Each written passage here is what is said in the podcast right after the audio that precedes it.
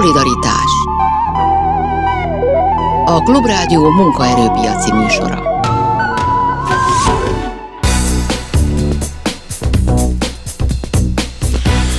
Jó napot kívánok, Sámesz János vagyok. A mai műsor első felében a Magyar Szakszervezeti Szövetsége elnökével beszélgetünk majd. Szóba kerül a bérhelyzet, a szakszervezetek helyzete, a társadalmi párbeszéd állapota, az egyeztetések lehetősége a kormányzattal és másokkal a szakszervezetek bővítésének lehetőségeit taglétszámra és nem szakszervezeti számra gondolok. Többek között ezekről is beszélgetünk majd, aztán beszélgetünk majd arról a műsor második felében, hogy szünetel vagy szünetelhet az országos hajléktalan étkeztetési program, hogy miért és hogy ez mit jelent, azt megbeszéljük, és elmegyünk majd egy komáromi akkumulátor gyárba is, ahol nem tudnak megegyezni a béremelésről. Hogy ebből mi következik, az is kiderül, majd hamarosan már is kezdünk.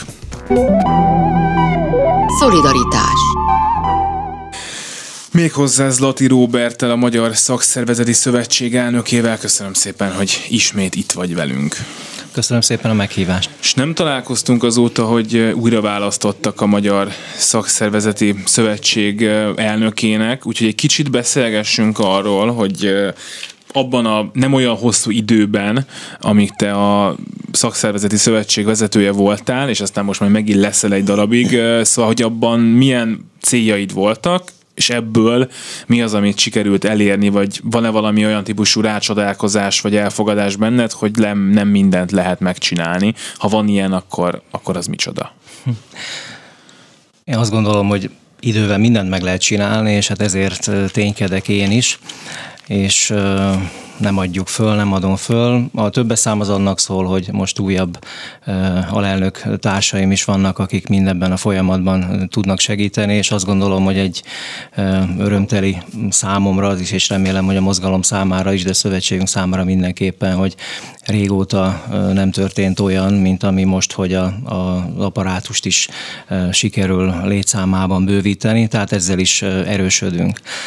Az elmúlt egy évben, amióta én egy ugye időközi választáson megválasztott elnöke voltam, illetve hát most újra vagyok a Magyar Szakszereti Szövetség élén, Szóval ebben az elmúlt egy évben azért tényleg sok olyan feladat talált meg, amivel azt gondolom, hogy nem számoltam.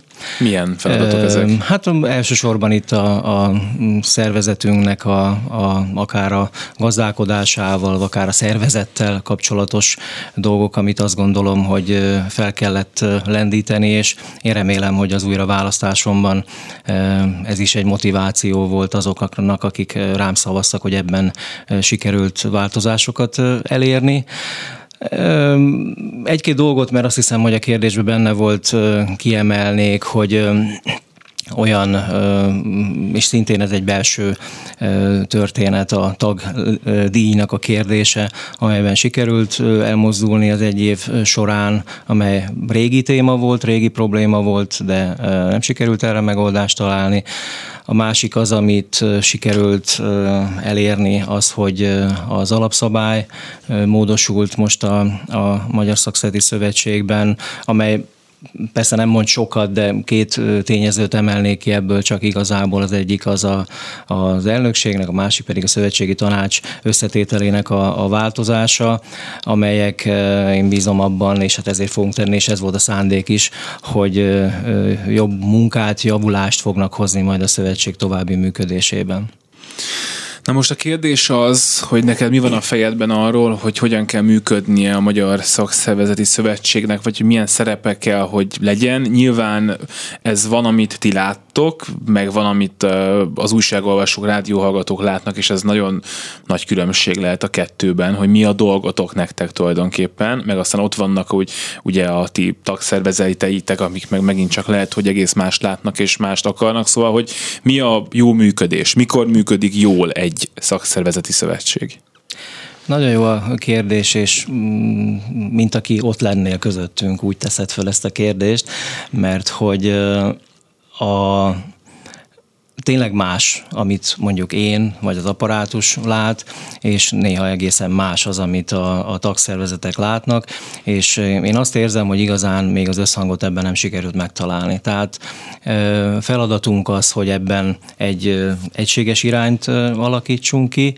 Mindenképpen az, amit talán a, a, a rádióhallgató is lát az, hogy hát azokon a, az országos érdekegyeztetésben szerepet vállaló szövetségként, ugye ott az első számú feladatunk, amelyet tényleg láthatnak a, a, a tagjaink is, illetve hát a társadalom is, de én azt gondolom, hogy mindenképpen ennél a hétköznapokban is jobban részt kellene vennünk, illetve szerepet kellene vállalnunk, illetve jobban látszanunk. Kvázi egy, azt fogalmaztuk meg, hogy egy brandépítésbe kellene kezdeni, hogy minden területen, vagy sok területen, az jelenleginél sokkal több területen is megmutatkozzunk, és ismerté váljunk, és ne csak a tagjaink számára, akik tudják, hogy mi az, hogy Magyar Szakszereti Szövetség, illetve hát a tagszervezeteinknek a tagjai számára, hanem azon túl is, annál szélesebb körben is ismerté váljunk. Azt vélem, hogy ez megint csak nem egy, egy ciklusos, hanem egy hosszabb feladat, és ez hosszabb munka, amely során igazi eredményt lehet ebben elérni. Hogy mondjuk az egy eredmény-e, önmagában, hogy a Magyar Szakszervezeti Szövetség is több más szakszervezeti szövetséggel, meg, meg munkaadói képviselettel ugye ott ül az asztalnál akkor, amikor a minimálbérekről, garantált bér minimumról, meg nyilván még más egyébről döntenek, ez ami a közremény számára is egy, egy egyértelmű kérdés. Na most ott Hát az egy nagyon nagy kérdés mindig, és ezt szoktuk itt feszegetni, hogy mennyi, mekkora szerepe van tulajdonképpen a szakszervezeteknek ebben a vitában, abban a döntésben, mekkora szerepe van akkor, amikor éppen nincs választás, és a mindenkori kormánynak, most fogalmazzunk így viszonylag régóta, egy hasonló színű kormányunk van, annyira nem fontos, hogy most hány százalék az a százalék, és mekkora szerepe van akkor, amikor választások vannak, és a politikai kérdések közül kiemelté válik ilyen ilyenkor mindig a bérhelyzet, és nyilván akkor a kormányzat is nagyvonalúbb, vagy hát ugye úgy abban a formában nagyvonalúbb, hogy megszavaznak egy nagyobb emelést, és akkor azt fizesse ki, aki aztán kifizeti, de hogy, hogy hogyan lehetne ezen a területen növelni egy szakszervezeti szövetségnek a súlyát, kell növelni, hogy is mondjam, elégedett vagy-e azzal, amit a Magyar Szakszervezeti Szövetség ennél az asztalnál el tud érni? Hát amit ma ennél az asztalnál el lehet érni, és azzal szemben, amit elérünk, én azt gondolom, hogy erre büszkék lehetünk, hiszen egy nagyon jelentős, fontos tényezője vagyunk ennek az egyeztetésnek, ennek a fórumnak, amelynek a működésével persze nem vagyunk elégedettek, és nem lehetünk elégedettek. Tehát amikor arról beszélünk, hogy országos érdekegyezetés és semmi más nem jön felszínre, mint hogy évvégén a, a, a bérmegállapodás, akkor azért az mutatja, hogy itt nem működik minden jól, és tényleg nem ez lenne az első számú fókusz, amellett, hogy ez egy nagyon jelentős és nagyon komoly tényező a, a mi munkánkban. Ennél rendszeresebbé kellene tenni azt a fórumot, és hétköznapokban is meghatározóbbnak kellene lennie a VKF-nek, itt konkrétan a VKF-ről beszélek, és persze igen, amit említettél, hogy a, a, a, a mm, politika, illetve a választásoknak a, a, a mm, hullámzása, illetve a, a, a négy évenkénti választások befolyásolják az itt elérhető eredményeket. Ebbe persze van e, igazság, de nekünk, e, hát nekünk ezt valahol ki kell egyensúlyozni, és ezt e, valahogy elkerülni, hogy tényleg csak ilyenkor, vagy egy választás előtt legyen eredmény. Most a VKF-ben mm, én azt gondolom, hogy a kormányzati oldal is, és a jelenlegi államtitkár is látja azt, hogy azért itt nem jól működik a, a rendszer, és most úgy tűnik, hogy egy kezdeményezés született arról, hogy egy rendszeresebb egyeztetés történjen, és próbáljunk meg, hát a próbálás, ez a magyar kormány felé mondom ezt, próbáljon meg a magyar kormányzat is jobban megfelelni annak az elvárásnak, illetve a saját vállalásának is, amely alapján a, a tervezett jogszabályoknak a jobb megvitatása történik a, a partner partnerekkel, és erre egy ilyen testületnek a létrehozását kezdeményezték, és hát reméljük, hogy ezzel beindul, és, és, és napra készebbé válik ez az egyeztetés. Mondjuk, ami egy konkrét eredménynek tűnhet a választó, a munkavállalók szempontjából, ez mondjuk az, hogyha a Magyar Szakszervezeti, Szakszervezeti Szövetség nagyon nem akar valamit, most akkor egyszerűsítsük le, nem akar egy minimálbéremelést mert nagyobbat akar, vagy nem akar egy munkatörvénykönyvében bekövetkező változást, mert azt gondolja, hogy az hátrányos a munkavállalókra nézve, akkor mi kell ahhoz, hogy a Magyar Szakszervezeti Szövetség el tudja érni, hogy amit nem akar, az ne legyen. Hát ez a Magyar Szakszervezeti Szövetségnek a tagszervezeteire és a tagjaira van szükség. Tehát az, hogy adott esetben az elnök, vagy bárki, aki egy tárgyalasztalnál ül, ahhoz ez kevés, ehhez egy nagyobb társadalmi támogatás kellene, és nagyobb elszántság a, a tagjaink, adott esetben a nem tagjaink között is, hiszen egy-egy akció alkalmával természetszerűleg nem csak a tagjaink jelennek meg kérdés nélkül mondom, hogy azért ebben nagy hiányosságaink vagy hiátusunk van. Ez is egy olyan témakör, amely az előbb említett kérdéseken felül egy olyan téma, amiben szintén előre kellene lépnünk, illetve előre kell lépnünk, és ebben lépéseket tenni, hogy egy nagyobb szolidaritás, nagyobb összefogás ténylegesen egy nagyobb erőt jelentsen az, amit ma Magyar Szakszereti Szövetségnek ismerünk. És miért nem jelent nagyobb erőt? Vagy jelenthetne, és hogyan jelenthetne nagyobb erőt? Nyilván akkor persze, hogyha egyrészt több szakszervezeti tag lenne, és ez nagyon lentről indul, és aztán ugye megyünk fölfele, hiszen nyilván a szakszervezeti szövetségben már csak egy másik szakszervezet tud belépni, és hogyha annak nincsenek tagjai, akkor ugye felmerül, hogy akkor ezzel nektek van-e dolgotok, nekik van dolguk, mindkettőtöknek van, stb. Szóval, hogy hogyan lehetne nagyobb erőt képviselni?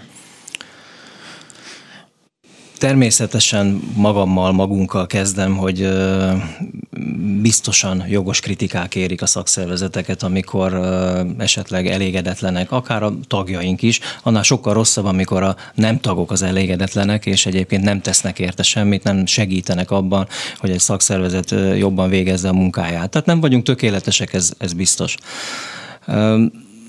Sajnos azt is el kell mondjam, és nem ö, védekezésképpen, ugye nem csak magyarországi probléma az, hogy a, a, a szakszervezeteknek a, a létszáma a csökken, a, a bizonyára hozzájárul ahhoz, hogy a ma az állampolgár azért sok tekintetben ö, sokkal felvilágosultabb, mint korábban, és azt gondolja, adott esetben sikerül is neki önmagát megvédeni, és azt gondolja, hogy nincsen szükség a, szakszervezetre.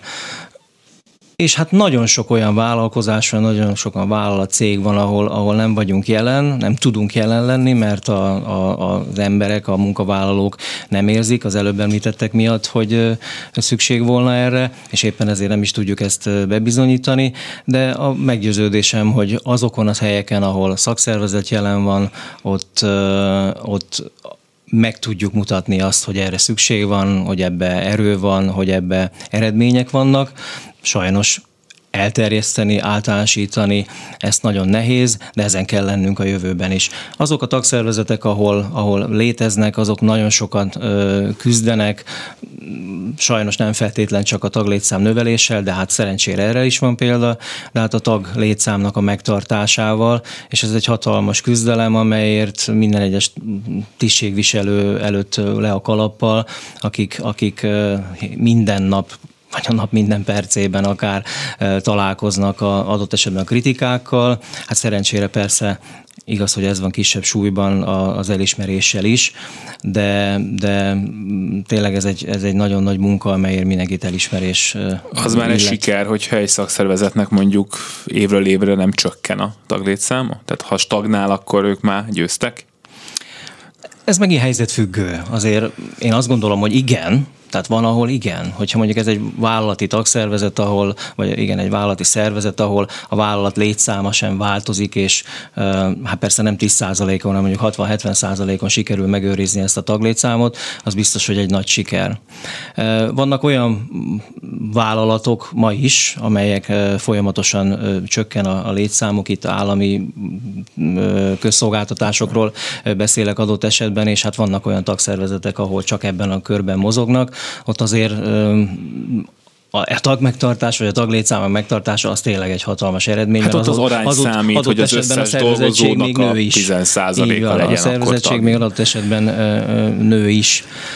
Tehát sajnos azt kell mondjam, hogy van, amikor ez is egy hatalmas eredmény.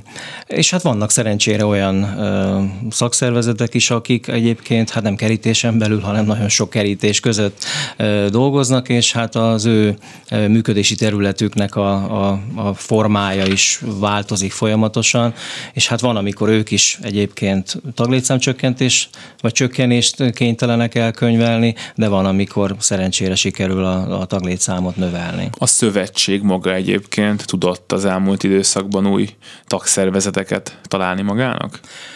Sajnos a Magyar Szakszeti Szövetségbe az elmúlt ciklusban nem lépett be új tagszervezet erre is oda kell figyelnünk, és keresnünk azokat, akik még nem ilyen módon nem szervezettek, hiszen vannak olyan ö, tagszervezetek, amelyek ö, nem, bocsánat, vannak olyan szakszervezetek, amelyek nem csatlakoznak szövetséghez. Nem véletlenül találták ki eleink azt, hogy egyre jobban fókuszálunk, és egyre ö, jobban gyűjtjük az erőnket, erőinket, és hát ezért találták ki a konfederációkat. Na és miért nem? Ha valaki nem akar belépni, nyilván ha itt lenne egy olyan szakszervezetnek a vezetője, aki nem lépett be, akkor ő ezt egyik oldalról el tudná mondani, de nyilván laikusként azt tudom feltételezni, hogy ő akkor azt feltételezi, vagy ők azt feltételezik, hogy ők nem kapnának a adott szövetségtől, ugye nem csak ti vagytok, akik közül lehet választani, tehát egyik szövetségtől sem eleget, ellenben nyilván be kéne fizetni, meg kéne felelni különböző elvárásoknak gondolom, tehát hogy nekik ez akkor nem lenne egy előny. Miért gondolják, és hogyan lehetne meg meggyőzni őket, hogy nektek jó az, hogyha bejöttök, hiszen például akkor ti is ott lesztek az asztalnál akkor, ha nem is közvetlenül, de közvetetten, amikor mi a, azzal az államtitkárral leülünk beszélgetni milyen választ tudnék még adni ezen kívül, amit te itt elmondtál. Szinte benne volt a, a válasz a kérdésben is. Ahogy az előbb említettem, vannak kritikák nem csak a tagszervezetek, vagy a szakszervezetek általánosan a szakszervezetek irányában, hanem persze lehetnek kritikák a, a szövetség irányában is. Miközben tényleg a, a, a, a koncentráltabb erő a szövetség vonatkozásában ez, amit említettél, hogy lehet, hogy egy államtitkári szintre, vagy éppen egy kormányzati szintre egy vállalkozásnál működő tagszervezet nem tud eljutni, ebbe biztos, hogy tud segíteni a, a szövetség.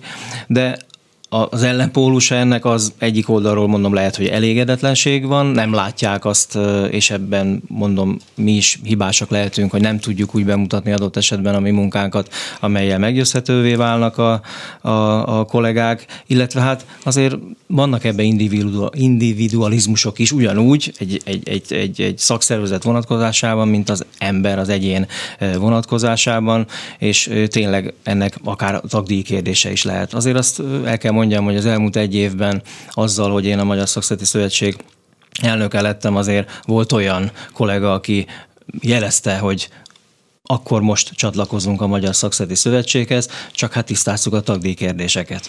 És akkor már sajnos azt mondták, hogy ez, ez nem fogadható már számukra, és hát sajnos akkor egy témát nem tudom, nem feltétlenül akarom megnyitni, csak az egy csalódás volt, illetve egy nagy felismerés, önmagunk állítottuk elő ezt az anyagot, hogy hát sajnos az egy százalékos tagdíj, ami egy klasszikus szakszervezeti tagdíj, hát ez már nagyon el, erodálódott, és sok tagszervezet töredékét, és nem is akarok számot mondani, mert elképzelhetetlen ö, alacsony ö, számok vannak, és hát az a helyzet, hogy abból a pénzből egyébként tényleg nagyon nehéz szakszervezetet csinálni. Bocsánat a kifejezését, szakszervezetet működtetni, szakszervezetet építeni és eredményeket elérni, de hát ilyen szakszervezetek vannak Magyarországon. Tehát magyarán, hogy ha vannak is tagjaik, nem tudják, nem akarják beszedni tőlük a beszedendőt, hogy tudjanak működni, vagy akarják, csak nem tudják. Beszedik a tagdíjat, csak az a tagdíj az nem egy százalékos, hmm. és hát ezt mindenki ki tudja számolni a mai bérek mellett, hanem hát néha, van olyan sajnos azt kell mondjam, hogy néhány száz forintos szakszervezet. Ez egy dömping kérdés egyébként, sajnos azt kell mondjam szintén, mert ezzel egyébként a régi hagyományos nagyobb szakszervezeteknek a lebontását lehetett egyébként a rendszerváltás után elindítani. Szerencsére bebizonyosodott, hogy azért ezek a nagyobb szakszervezetek, akik tényleg erővel, és hát eznek az egyik nagyon jelentős része a tagdíj, és az a vagyon, amelyet sikerül megőrizni, ezzel azért mégis csak jobban lehet eredményt elérni, csak ezt nagyon nehéz visszafordítani, hogy az a tag, aki eddig 500, 800 vagy 1000 forintot fizetett, vagy két tized százalékot, vagy fél százalékot, annak azt mondani, hogy mégis jó lenne az egy százalék, mert ezzel tudunk még eredményesebbek lenni, ezzel tudunk még jobbak lenni. Szóval ez egy nagyon, azt gondolom, egy nagyon nagy hiba volt annak idején, amikor ezek elkezdődtek. Beszélgessünk majd a válságról egy picit, hogyha tudsz, akkor maradj még egy kicsit fél után, de most arra akartam csak egy rövid kérdés erejéig rá, rátérni, mivel nincsenek itt a többiek, ezért ne most beszéljük ezt ki, de hogy azért újra meg újra felszakott az merülni. Azt hiszem akkor, amikor, amikor téged megválasztottak először, akkor is volt egy interjút, amiben valamennyit feszegetted ezt, hogy nem vagytok-e túl sokan, tehát magyarán, hogy nincs túl sok szakszervezeti szövetség, meg akár a különböző szakterületeken is túl sok szakszervezet. Most egy példát mondva, most itt a postánál négy szakszervezet tűnik fel. Én el tudom fogadni, hogy ezek különbözőképpen gondolkodnak, de nem biztos, hogy ők tudnának érvelni amellett, hogy ők miért nem ketten vannak mondjuk, és nyilván eh, ugyanezt eh, el lehet mondani eh, nagyon sok más helyen is, hogy, hogy miért van kettő-három, holott lehetne kevesebb. Most akkor nézzük meg azt, hogy a szakszervezeti szövetségi szinten ha megnézzük azt, hogy mekkora a taglétszám, mennyi szervezet van, akkor nem lennétek ti erősebbek, hogyha ebből a most meglévőből kicsit kevesebb lenne, és hát tudom, nyilván ennek rengeteg nehéz pontja lenne, hogyha ez így lenne. És akkor most válaszoljak? Nem ismerem a szerkesztési elveket, úgyhogy nagyon egyszerű a válasz, mert biztos vagyok benne, hogy sokan vagyunk, és most, ha itt lennének a, a szövetségi elnök társaim is, tudnám ezt mondani, az onnantól már nehezebb, hogy, hogy akkor ki hogyan, legyen. Így van. Hát természetesen a önmaga, önmarcangolás mellett is azt kell mondjam, hogy mi vagyunk a legjobbak, a legszebbek, a legerősebbek, de ezen lehet vitatkozni természetesen, és lehet, hogy kellene is vitatkozni azon. Magyarországon azért talán politikai vagy ideológiai szinten is lehet azt mondani, hogy van, aki ide egy ideológia mentén szerveződve hozta létre a, a szövetséget, vannak ebben ugye, szakmai vonalúak is, hogy mondjuk a, a közféra, vagy éppen a versenyszféra. Tehát ezek mindegy, valamilyen indoka mindegyiknek van és ez sem fog megvalósulni holnapra.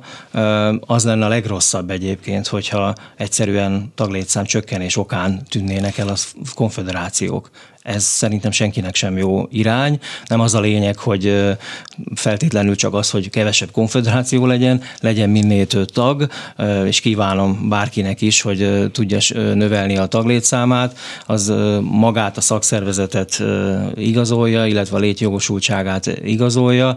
Ezt kívánom mindenkinek, de, de talán még mindig lehetne egyszerűsíteni ezen a palettán adja magát a hasonlat, politikai pártok is szoktak olyanokat csinálni, hogy egymás politikusait elszívják egymástól, és akkor ebből következhet az, hogy akkor valamelyik megszűnik, mert elfogynak a politikusaik. Végül is ugyanezt, bármennyire is rosszul hangzik ez, meg bármennyire is azt gondoljuk, hogy nem e- száz százalékig, de mégiscsak hasonló célokért küzdötök, ugye hát ezt is lehetne csinálni, azt mondani egy ottani szakszervezetnek, hogy gyertek át hozzánk, mert itt jobb. És hogyha sokan átjönnek, akkor előbb-utóbb ebből az következik, hogy lehet, hogy egy konfederáció már nem lesz. Vagy lesz csak igen, ez is egy út. Erre is voltak is példák egyébként az elmúlt időszak folyamán, évekkel ezelőtt még. Én ilyet most nem tapasztalok, és nem is kezdeményezek, én aztán most egyáltalán nem, hogy ilyen nagy falatokat mondjuk megszerezzünk másoktól, és viszont sem érzem ezt. Tehát én egy, egy stabilnak érzem most ezt a helyzetet, ami, ami talán most jó is, hiszen belháborúk akkor ilyen szempontból nincsenek, illetve hát ne is legyenek. Próbáljuk meg megtalálni tényleg a, a közös hangot és a, az erőt is, de de az biztos, hogy az igazi erő az azt jelenteni, hogyha még jobban tudnánk koncentrálni az erőinket. Szolidaritás Zlati Róbert, a Magyar Szakszervezeti Szövetség elnöke a vendég, és oda szeretném egy kicsit elvinni így a beszélgetés vége felé, hogy hát ez a válságos helyzet, ami most van, és most itt értsük akkor ezt nagyon egyszerűen úgy kevesebbet ér az embereknek a pénze, mint tavaly és mint tavaly előtt, hogy ez nyilván egy nehéz helyzet mindenkinek, de kérdezem, hogy nem ad-e egy lehetőséget a szakszervezetek, akár a szövetség, akár a tagszervezetek számára, hogy a jelentőségüket növeljék. Abban az értelemben, hogy most néhány százalék plusz, amit esetleg egy szakszervezet ki tud harcolni egy munkavállalónak, az most sokkal fontosabb lehet, mint pár éve volt. Igen, bizonyára sokkal fontosabb sajnos a munkavállalók számára ez. És hát ezt a lehetőséget, amennyiben ez lehetőség volt mondjuk az év fordulóján, a működő szakszervezeteink, akik bértárgyaltak és a bérekről megegyeztek, ezek kihasználták. Minden egyes megállapodás, minden egyes jó bér megállapodás egy lehetőség tényleg arra, hogy a szakszervezetek megmutassák magukat, és tudom, hogy a, a munkavállalók és adott esetben a tagok is azt mondják ilyenkor, hogy illetve tényleg azt mondják, hogy semmi sem elég. Na most ez így elnézés, hogy ez egy kicsit profán volt részemről, és persze lehetett volna több, de szerintem itt a, a, a mostani válságos helyzetben a, a szakszervezetek kihozták a, a legtöbbet ezekből a, a helyzetekből. És sok olyan megállapodás született, amely lehetőséget biztosít arra is, hogy az év során még e, újra egyeztessünk. Egyébként az országos bérmegállapodás is e, erről szól. Persze hozzá kell tegyem, hogy a legjobb az lenne, nem kellene újra tárgyalni, mert ennek az az oka, hogy e, magasabb lett az infláció, mint amit eredetileg terveztünk, illetve hát, amely a, a prognózisban szerepelt. Tehát a, a tagszervezeteink, és hát más szövetségekben is a tagszervezetek eh, biztos vagyok benne, hogy a, a lehető legtöbbet kihozták ebből a helyzetből. Abból a helyzetből, amikor nem elég az, hogy ilyen magas az infláció, hanem nagyon nagy a bizonytalanság is és hadd ne becseteljem itt, hogy háború és ö, egyebek, meg hát a magyarországi különleges helyzet, ami sokak számára talán még az én számomra is értetetlen, hogy Magyarországon van a legmagasabb infláció egész Európában bérek, mert említetted, hogy lehet itt ezeket még újra tárgyalni. Vannak most tárgyalások, egyeztetések, beszélgetések, szakszervezetek, szakszervezeti szövetségek egymás között, illetve szövetségek és döntéshozók, kormány, állam között, hogy nézzük együtt, hogy hogy állunk, és hogy esetleg mit kell itt évközben csinálni, hogyha kell csinálni valamit? Ugye vállalati szinteken ez eltérő időpontot jelenthet egy-egy megállapodásban. Lehet, hogy van, akik már fél évkor újra egyeztetnek, tárgyalasztalhoz ülnek, van, akik csak esetleg az ősz elején. Az országos bér megállapodás arról szól, hogy fél évkor tekintjük át azt a helyzetet, vagy a, tekintjük át a helyzetet, hogy a, a, a megállapodás idején prognosztizáltakhoz képest milyen a helyzet, és akkor azután fogunk tudni újra tárgyalóasztalhoz ülni. Tehát ország országos szinten az országos minimálbér megállapodás kapcsán még ilyen egyeztetés nincsen.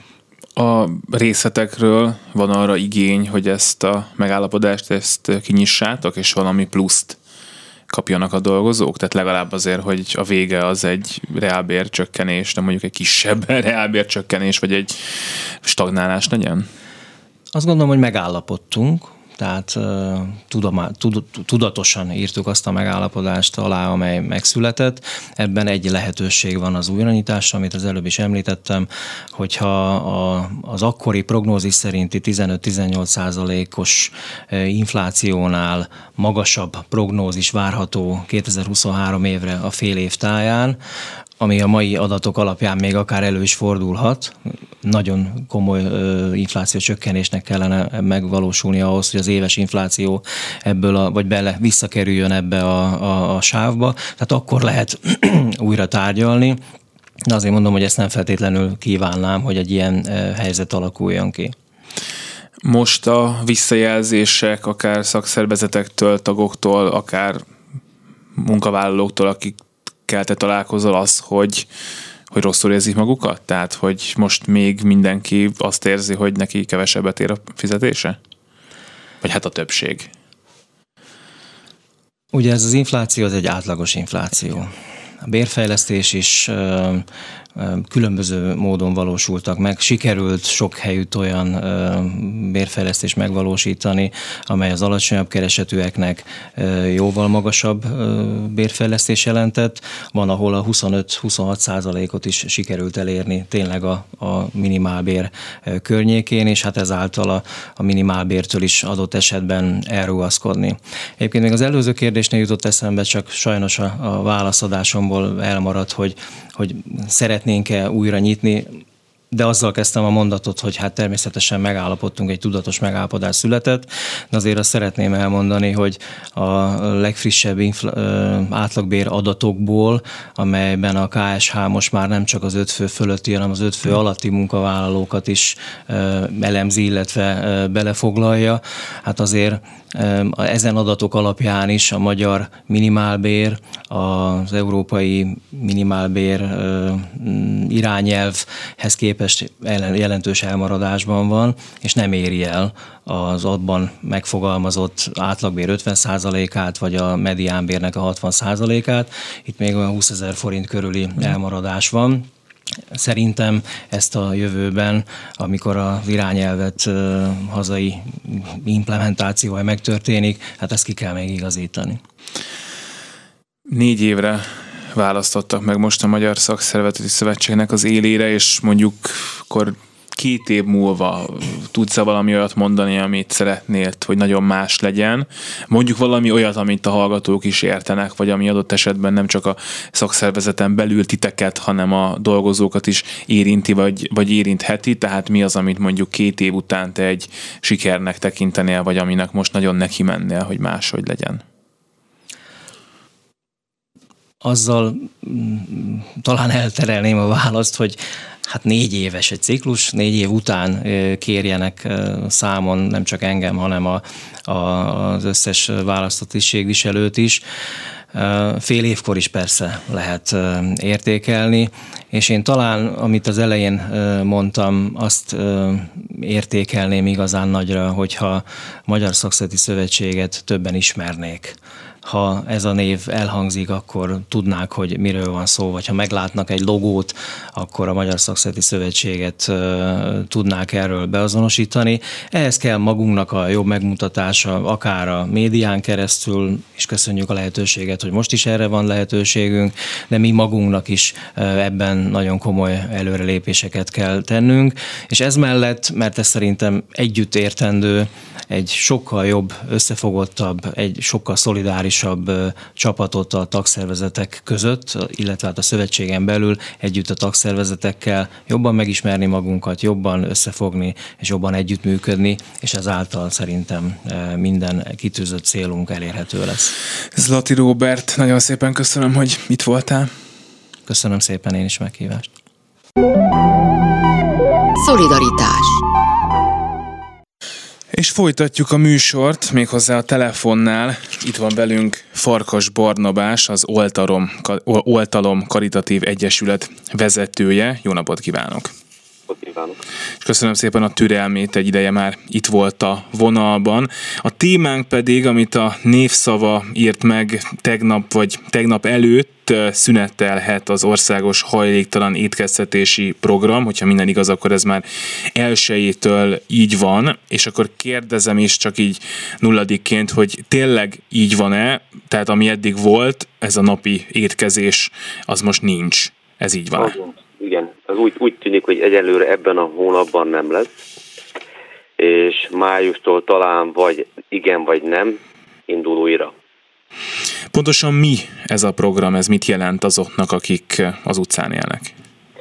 Ez a program a mi esetünkben napi 360 adag ételt jelent, amelyeket reggel lefóliázva kapunk meg, és meg kell melegíteni, egy tál étel, kiszámítva egy pontos és alapos számítás alapján kalóriára, vitaminra és mindenre figyelve. És igazából ez az étel az, ami a, a menedékhelyünkön, nálunk és más intézményben is biztosítja az ott élő embereknek a, a napi meleg étkezését, vagy összesen biztosítja az étkezését. Ez azért nagyon sok, tehát hogy ez nagyon sok embert jelent, hogyha jól értem, abból az is következik, hogy hogyha ezt minden más szervezetet is beleszámolunk, azért ez rengeteg emberen segít napi szinten, hogyha ez igen, a program működik. Igen, több ezer adag, igen. igen. Nélküle mi történik? Nélkül az történik, és ugye ezt nehéz e, úgy elmondani, aki lakásban van hűtővel, de mégis hát azt tudom mondani, hogy az, az történik, ahogy az előbb is már próbáltam jelezni, hogy van olyan ember, aki egyáltalán nem jut melegételhez, és van olyan ember, akinek a napi bármilyen étkezése is nehézkessé válik. Tehát ez, ez az étel nem egy desszert, ami, ami valamihez adódik, hanem sok embernek ez a, a napi étkezés. Na most az ő esetükben mondjuk önök, akkor most ez nagyon szomorúan fog hangzani, de akkor most azt kell, hogy mondják, hogy akkor ne haragudj, de neked nem tudunk adni? Jelen pillanatban ez úgy néz ki, hogy ebben a hónapban meg tudtuk oldani, de hát úgy tűnik, hogy ez a, a megoldás, és aki ismeri, és az önök rádió elég ismerem helyzetünket, Szóval eddig sem volt túl fényes, de ebből a nem fényes helyzetből ebben a hónapban megpróbáljuk megoldani. Azt nem tudjuk, hogy az az ígéret, hogy májustól hogyan lesz tovább, hogyha az úgy lesz, hogy mégsem sikerül beindítani, hogy akkor hogyan tudunk biztosítani. Ugye a régi időkben, amikor nem volt erre a lehetőség, akkor arra volt, hogy az éjjel menedékhelyek kenyeret, teját, esetleg vajat biztosítottak de hát ez, ez azért azt merem mondani, hogy azért nem, nem az igazi, sőt, egy nagyon-nagyon kiegészítő megoldás, ami túl sok mindenre nem jó. Arról van esetleg információja, hogy ugye hát nem csak az önök szervezeténél veszett el ez a napi melegétel adag, hogy ezt a többiek tudták-e pótolni, illetve hogyha valahol, ahonnan eddig egy ember kapott melegételt, akár napi egyszer, ő, hogyha onnan nem kap általánosságban, akkor átmegy gondolom máshova, és máshol próbál ételhez jutni, hogy erre, erre van-e lehetőség vajon? Azért nehézkes, ugye ez az ételhez jutási lehetőség az éjjeli menedékekhez van ugye kötve. Hiszen a keret azért nem annyira a, a volt túlságosan nagy, ezért úgy próbálta a pályázatíró is megalkotni, hogy egy ember egy helyen tudja igénybe venni. És ugye ezért van az éjjeli menedékhelyhez kötve. Na most az éjjeli menedékhelyen, ahol általában ugyanazok az emberek jelennek meg, tehát, hogy az sok esetben nagyon nehezen megoldható, hogyha az egyik helyen van, akkor más helyről oda átmennek pacsorázni, aztán meg visszamegy a helyére. Hiszen a rendszer nem így van kitalálva. Tehát azért azt tudni kell a hajtan ellátásról, az emberek ellátásáról, hogy azért minden a minimumra van véve. És a hajtan emberek ellátása most 10 éve, 20 éve, 30 éve arról szól, hogy olyan kieső szociális egységeknek a munkáját látjuk el, ami nincs. Szociális idős ellátás, szijjájtóbetegek ellátása, tehát hogy, hogy és akkor visszatérve a kérdéshez, tehát nem igazán tud az működni, hogyha egyik helyen nincs, akkor átmegy egy olyan helyre, ahol van. Mert, mert azért nem mindenki tudta megoldani, aki meg tudta oldani, általában a kisebb intézmények, ott pedig nem, ne Isten, egy, egy, egy fornetti sütéssel, egy olyan dolog, ami, ami ilyen megint csak kiegészítő. Tehát az a fajta étkezés, hogy egy embernek egy, e, egy vacsorát adni, azt így effektív, e, nagyon kevés hely tudja megoldani. Mi az oka annak, hogy ez a program most szünetel, vagy nem tudjuk még, hogy szünetele, vagy nem lesz? E, ez az egy hónap arról szól, hogy elfogyott a pénz.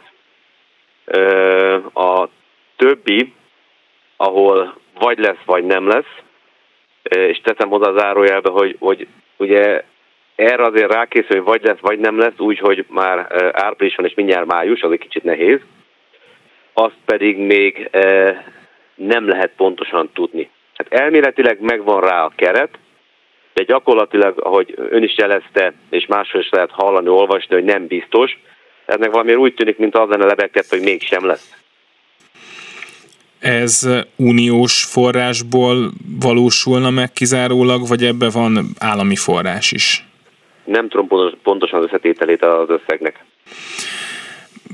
ha nem lesz, ugye hát erről már beszéltünk, de most akkor nézzük meg ezt a szomorú verziót, akkor lát-e arra lehetőséget, hogy ez a forrás, ez valahonnan máshonnan bejöjjön, vagy hát hogyha nem tudom, nem lesz, ugye mondta, hogy nem tudja itt a részleteket, de hát hogyha nem lesz mondjuk elég uniós forrás, akkor elképzelhető-e, hogy hát akkor az állam mondjuk többet ad. Van erről információja, vagy sejtése? információm nincs, sejtésem van, ahogy esetleg önnek is. Hát, hogyha már akart volna korábban is adni, akkor ez talán megtörtént volna korábban is, és most nem kellene erről beszélnünk, hiszen már most is mehetne akár állami pénzből is. Én Igen. azt gondolom, hogy ez várható májustól is. Mm, igen, pont ezt akartam kérdezni, hogy egyáltalán hogyan néz az ki a gyakorlatban, amikor van egy ilyen program, ami évek óta működik, hirtelen elfogy rá a pénz, és akkor az ember, most önökre gondolok ilyenkor, kihez megy oda, kit hív fel, kinek szól, hogy hát hello, volt ez a program, most nincs, itt vannak emberek, enni kellene nekik adni, nem tudunk, segítsetek, ez hogy történik? Volt egy megbeszélés, ahol a programban résztvevő szervezek találkoztak, és próbáltunk egymásnak abban segíteni, hogy ki mihez és hogyan tud hozzányúlni, hozzáférni, segíteni egymásnak, de ez pont arra volt elég, hogy semmire. Szóval a lehetőségek ennyi. Ez van egy keret, amiben el tudjuk látni az intézményt, és, ez, és megint csak oda térnék vissza, hogy ez egy minimális ellátási lehetőség, ez nem egy, nem tudom milyen uh, luxus, és nem tudom milyen ilyen pluszokat tartalmazó. Tehát itt, hogyha kiesik és a, a, egy reggeli adat alapján azt tudom mondani, hogy egy ilyen hónap nagyjából nálunk 5 millió forintba fog kerülni az étkezésnek az ilyen típusú pótlása. Tehát erre e, nincs az a fajta lehetőség, akihez lehetne fordulni, aki azt mondaná, hogy igen, ezt tudjuk biztosítani. Nem tudjuk. A múlt heti műsorban Köves Ferenc, a szociális ágazatban dolgozók szakszervezetének Igen. elnöke volt itt, és vele beszélgettem hajléktalan ellátásról, és ő azt mondta, hogy, hogy többen vannak a, az ügyfelek, mint voltak, ami nyilván következik a válságból. Önök is érzik ezt, hogy többen vannak hajléktalanok, többen élnek az utcán, többen szorulnának rá esetleg arra a napi egyszeri melegételre, ami most lehet, hogy nem lesz? Én azt mondanám, hogy nem a hajléktalan emberek vannak többen, hanem a szegények, akik éhesek. Tehát ugye ez, ez mindig nagy kérdés, hogy egy hajlét, ki, ki számít hajléktalannak. E, és én azt látom, hogy nagyon régen azon emberek száma növekszik, akik segítséget kérnek. És ez nem függ össze azzal, hogy egy intézményben lakik, vagy nem lakik intézményben. De például, ha megnézzünk egy, egy közterületen lévő ételosztási napot, lehetőséget, akkor én azt szoktam látni, hogy nagyon sok esetben olyan emberek vesznek azon részt, akik nem hajléktalan emberek, nem szállólaknak, tehát, tehát nem, nem köthetőek szállóhoz. Viszont azt viszont el kell mondani, hogy gondolom Feri is elmondta, hogy szállókon egyre nehezebb sorsú emberek vannak, egyre rosszabb egészségügyi állapotban. Nagyon szépen köszönöm, hogy itt volt velünk. Farkas Barnabás, az Oltalom Karitatív Egyesület vezetője. Minden jót! Köszönöm. Viszont hallásra. Szolidaritás és Székely Tamással, a Vegyipari Dolgozók Szakszervezetének elnökével folytatjuk. Szerbusz! Szervusz, kezdem a kedves rádió hallgatókat! A Komáromi SK-on Hungary akkumulátorgyár vezetésével nem tudtatok megegyezni a bérekről, erről a napokban voltak hírek, és amennyire tudom, ez a megegyezés azóta sem született meg, mivel az akkumulátorgyárak most egyébként is a figyelem középpontjában vannak, meg egyébként is szeretünk azért helyi kérdésekkel is olykor-olykor foglalkozni, szóval, hogy azért gondoltam, hogy beszélgessünk erről egy picit, mi az ajánlat, mi az igény, mekkora a különbség? Hát a különbség az óriási 5%-os béremelést hajtott végre a munkáltató egyoldalúan. Igaz, meg kell, hogy mondjam őszintén, nulláról indult, de aztán a tárgyalás során látta azt a munkáltató, hogy feltétlenül az alapbéremelésre is szükség van. Mi ezt nem fogadtuk el, mi átlagban az emelést tekintve egy reálbér megtartás minimumán voltam felhatalmazásunk.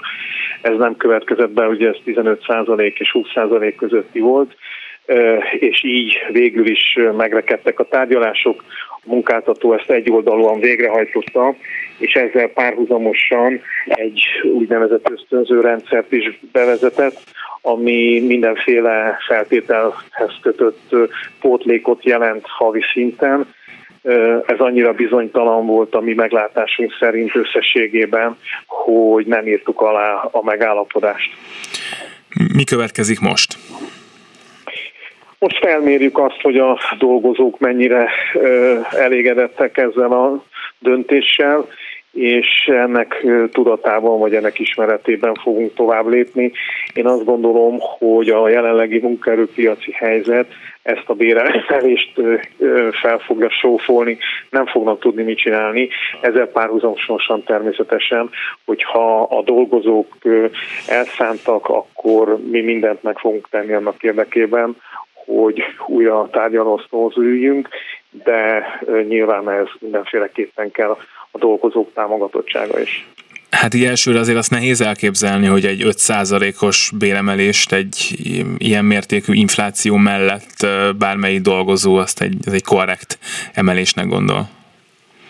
Igen, ebben teljesen egyetértek, de azt látjuk egyébként, hogy amikor a dolgozók felé fordulunk, hogy mit tesz annak érdekében, hogy adott esetben ez a tárgyalás vagy adott helyzetben erősebb eszközökhöz nyúljunk. Nem biztos, hogy ez sztrájk, akár egy figyelmeztető sztrájk, vagy egy, egy aláírásgyűjtés, akkor a munkavállalók fölnéznek a csillagos égre, és azt mondják, hogy hát mégse. Ezzel párhuzamosan nem tudunk ebben az esetben sem mit kezdeni. Nyilván, hogyha megvan a megfelelő támogatás, akkor tudunk előrelépni.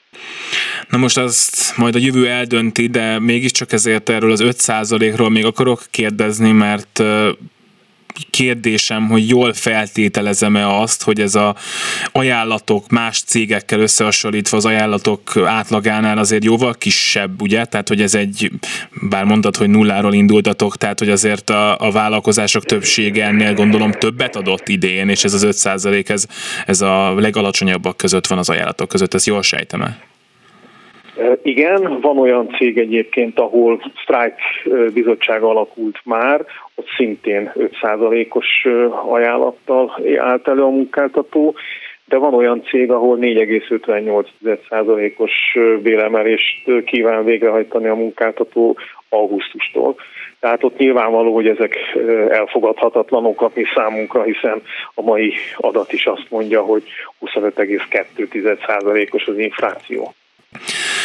Na most a, kérdés az, mert ez biztosan fölmerül most mindenkiben, hogy hát akkor az akkumulátor gyáraktól ezt várhatjuk-e, hogy ilyen 20%-os inflációnál 5%-os béremeléseket adnak, de ezért gondolom, hogy ez egy általánosításra abszolút nem alkalmas adat, de ezt kérdezem is. Szóval, hogy ez most itt egy cég, egy vállalkozás, itt most a dolgozók éppen úgy tűnik, hogy nem járnak jól egyelőre, de ez egyáltalán nem kell, hogy azt jelentse, hogy más akkumulátorgyárakban hasonló a helyzet. Mi erről a tapasztalat? Hát igazából véve még tulajdonképpen két akkumulátorgyár működik úgy, ahol rendes létszámban dolgoznak, és ott termelés is folyik, az egyik az Komárom, a másik pedig Gödöllő. Gödöllő nincsen szakszervezet, tehát ott valószínűleg a munkáltató azt csinál a dolgozókkal, amit akar. De ebből kifolyólag én azt látom, hogy itt nagyon komoly csata lesz egyébként munkaerő szempontjából, kevés a munkaerő, valószínűleg harmadik országból kell mindenféleképpen valahogy munkaerőt ö, ö, hozni, ez pedig további kérdést fog fölvetni.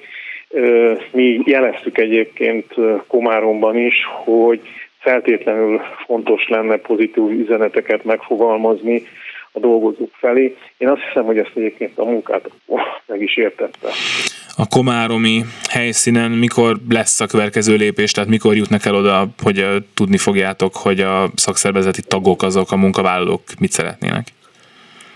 Most folyik a felmérés, ugye itt korlátosul osztott területen történik a felmérés, mert két cégről van szó, és elég nagy létszám, ott érint a kérdés. Én azt gondolom, hogy egy héten belül most már azért fogjuk látni, hogy az egyes támogatottsága bizonyos akciókban mennyien erős, és ennek függvényében fogunk tovább lépni. Székely Tamás, a VDS elnöke, köszönöm szépen, hogy itt voltál. Köszönöm a lehetőséget. A műsor ezzel véget ért, Gerendai Bals Ágnes volt a szerkesztő, Gál Bence a technikus, és a telefonokat pedig Lehoszki Miriam kezelte, jön Suba Kriszta a hírekkel, aztán pedig folytatódnak a műsoraink, maradjanak mindenképpen a Klubrádióval, és nagyon szépen köszönjük azt a sok támogatást, amit a túlélési gyakorlat keretében küldenek nekünk, hogy a következő fél évben, meg hát persze azután is szólhassunk például a szakszervezetekről is. Én most minden jót kívánok, viszont hallásra! Szolidaritás A Klubrádió munkaerőpiaci műsorát hallott.